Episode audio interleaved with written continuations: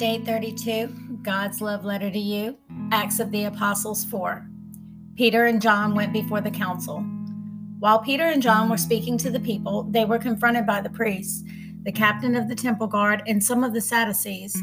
These leaders were very disturbed that Peter and John were teaching the people that through Jesus there is a resurrection of the dead. They arrested them, and since it was already evening, put them in jail until the morning. But many of the people who heard the message believed it. So the number of men who believed it now totaled about mm. 5,000. The next day, the council of all the rulers and elders and teachers of religious law met in Jerusalem.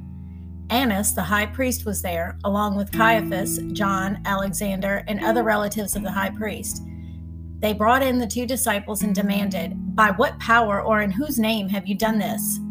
Then Peter, filled with the Holy Spirit, said to them, Rulers and elders of our mm. people, are we being questioned today because we've done a good deed for a crippled man? Do you want to know how he was healed? Let me clearly state to all of you and to all the people of Israel that he was healed by the powerful name of Jesus Christ the Nazarene, the man you crucified, but whom God raised from the dead. For Jesus is the one referred to in the scriptures where it says, The stone that you builders rejected has now become the cornerstone. There is salvation in no one else. God has given no other name under heaven by which we must be saved.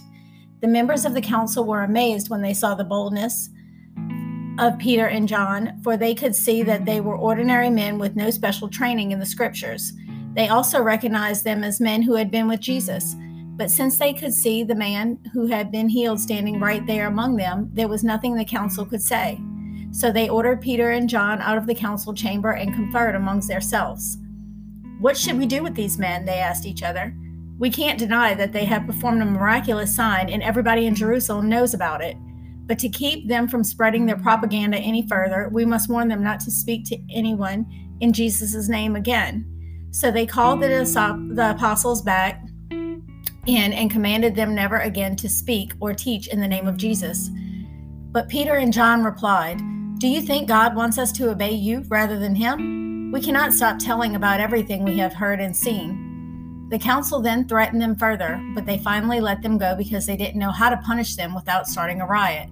For everyone was praising God, this miraculous sign, the healing of a man who had been lame for more than 40 years. The believers pray for courage. As soon as they were freed, Peter and John returned to the other believers and told them what the leading priests and elders had said. When they heard the report, all believers lifted their voice together in prayer to God. O sovereign Lord, creator of heaven and earth, the sea and everything in them, you spoke long ago by the Holy Spirit through our ancestor David, your servant, saying, Why were the nations so angry? Why did they waste their time with futile plans? The kings of the earth prepared for battle, the rulers gathered against the Lord and against his Messiah. In fact, this has happened here in this very city. For Herod Antipas, Pontius Pilate, the governor, the Gentiles, and the people of Israel were all united against Jesus, your holy servant, whom anointed you.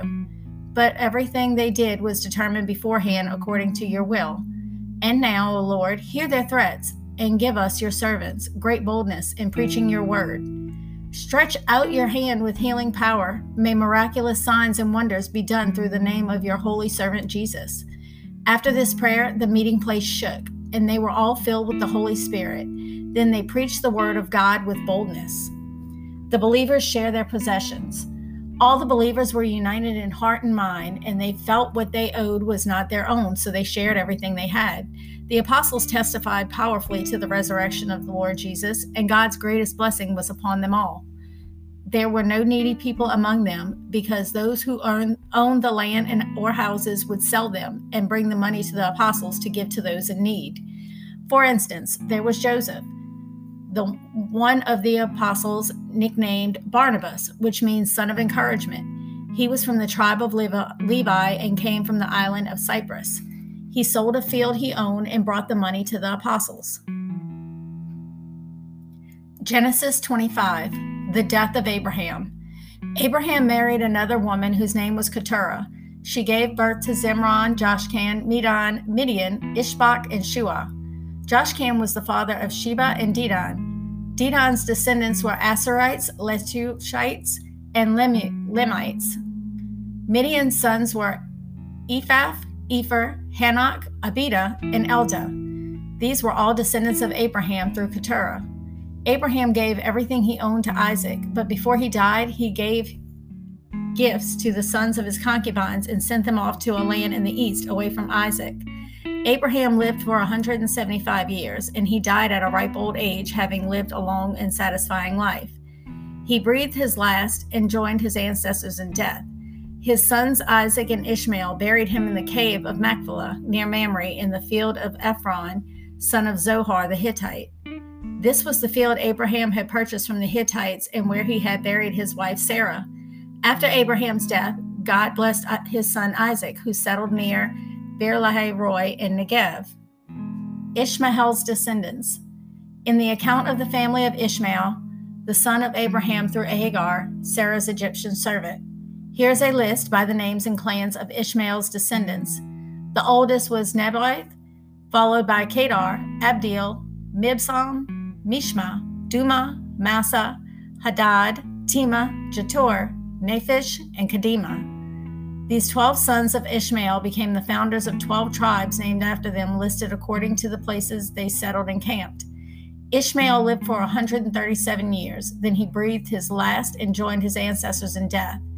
Ishmael's descendants occupied the region from Havilah to Shur, which is the east of Egypt in the direction of Asshur. There they lived open in open hostility toward all other relatives. The births of Esau and Jacob. This is the account of the family of Isaac, the son of Abraham. When Isaac was 40 years old, he married Rebekah, the daughter of Bethuel the Aramean from Padam Aram, and the sister of Laban the Aramean. Isaac pleaded with the Lord on behalf of his wife because she was unable to have children. The Lord answered Isaac's prayers, and Rebekah became pregnant with twins. But the two children struggled with each other in her womb, so she went to ask the Lord about it. Why is this happening to me? she asked. And the Lord told her, The sons in your womb will become two nations. From the very beginning, the two nations will be rivals.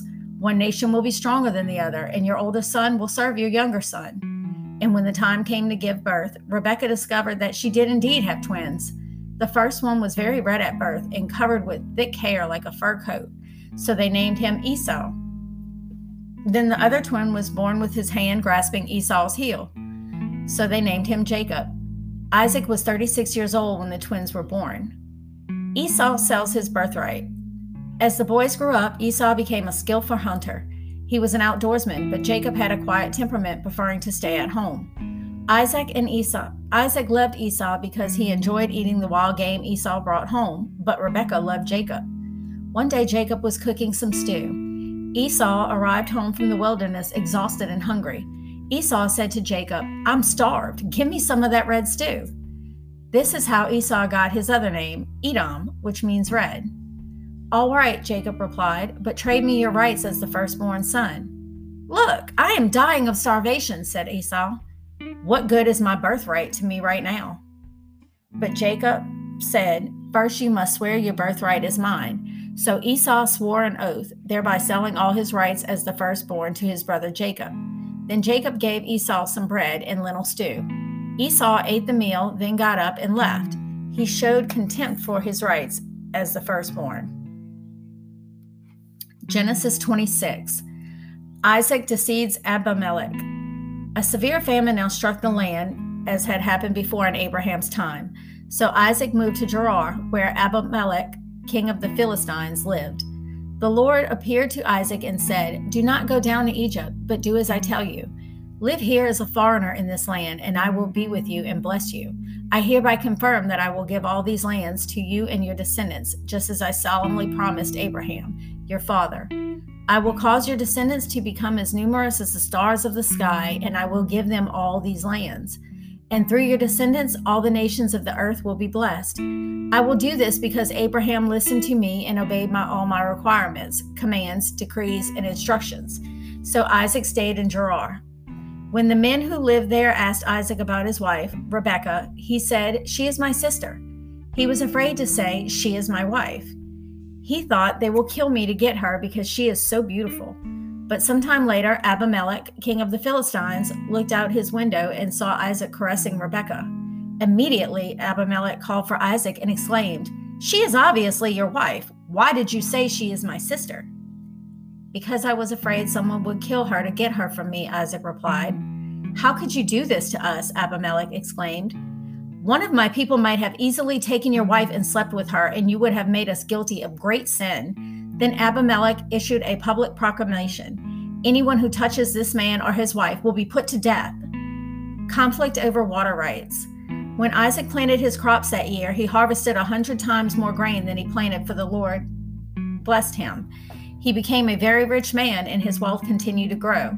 He acquired so many flocks of sheep and goats, herds of cattle, and servants that the Philistines became jealous of him. So the Philistines filled up all of Isaac's wells with dirt.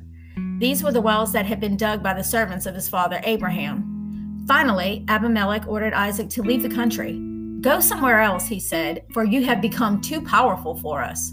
So Isaac moved away from the Gerar Valley, where he set up the tents and settled down. He reopened the wells his father had dug which the Philistines had filled in after Abraham's death. Isaac also restored the names of Abraham had given them. Isaac's servants also dug in the Gerar valley and discovered a well of fresh water. But then the shepherds from Gerar came and claimed the spring. This is our water, they said, and they argued over it with Isaac's herdsmen. So Isaac named the well Esek, which means argument. Isaac's men dug the well, dug another well, but again there was a dispute over it. So Isaac named it Sitnah, which means hostility. Abandoning that one, Isaac moved on and dug another well. This time there was no dispute over it, so Isaac named the place Rehoboth, which means open space. For he said, At last the Lord has created enough space for us to prosper in this land. From there, Isaac moved to Beersheba, where the Lord appeared to him on the night of his arrival. I am the God of your father Abraham, he said. Do not be afraid, for I am with you and will bless you. I will multiply your descendants, and they will become a great nation. I will do this because of my promise to Abraham, my servant. Then Isaac built an altar there and worshiped the Lord. He set up his camp at that place, and his servants dug another well. Isaac's covenant with Abimelech. One day Abimelech came from Gerar with his advisor Ahuzah, and also Phicol, his army commander. Why have you come here? Isaac asked. You obviously hate me since you kicked me off your land. They replied, we can plainly see that the Lord is with you, so we want to enter a sworn treaty with you. Let's make a covenant. Swear that you will not harm us, just as we have never troubled you. We have always treated you well, and we sent you away from us in peace. And now look, the Lord has blessed you. So Isaac prepared a covenant feast to celebrate the treaty. They ate and drank together. Early the mm. next morning, they each took a solemn oath not to interfere with each other. Then Isaac sent them home again, and they left him in peace. That very day, Isaac's servants came and told him about a new well they had dug. We found water, they've exclaimed. So Isaac named the well Sheba, which means oath. And to this day, that town gr- that grew up there is called Beersheba, which means well of oath. At the age of 40, mm-hmm. Esau married two Hittite wives, Judith, the daughter of Beeri, and Basemath, the daughter of mm-hmm. Elon. But Esau's wives made life miserable for Isaac and Rebekah. Psalm 32 Oh, what joy for those whose obedience is forgiven, whose sin is put out of sight. Yes, what joy for those whose record the Lord has cleared of guilt, whose lives are lived in complete honesty. When I refused to confess my sin, my body wasted away, and I groaned all day long. Day and night, your hand of discipline was heavy on me. My strength evaporated like water in the summer heat. Finally, I confessed all my sins and stopped trying to hide my guilt. I said to myself, I will confess my rebellion to the Lord, and you forgave me. All my guilt is gone. Therefore, all the godly pray to you while there is still time, that they may not drown in the floodwaters of judgment. For you are my hiding place. You protect me from trouble. You surround me with songs of victory. The Lord says, I will guide you along the best pathway for your life. I will advise you and watch over you. Do not be like a senseless horse or mule that needs a bit and bridle to keep it under control. Many sorrows come to the wicked, but unfailing love surrounds those who trust the Lord. So rejoice in the Lord and be glad, all you who obey him. Shout for joy, all you whose hearts are pure.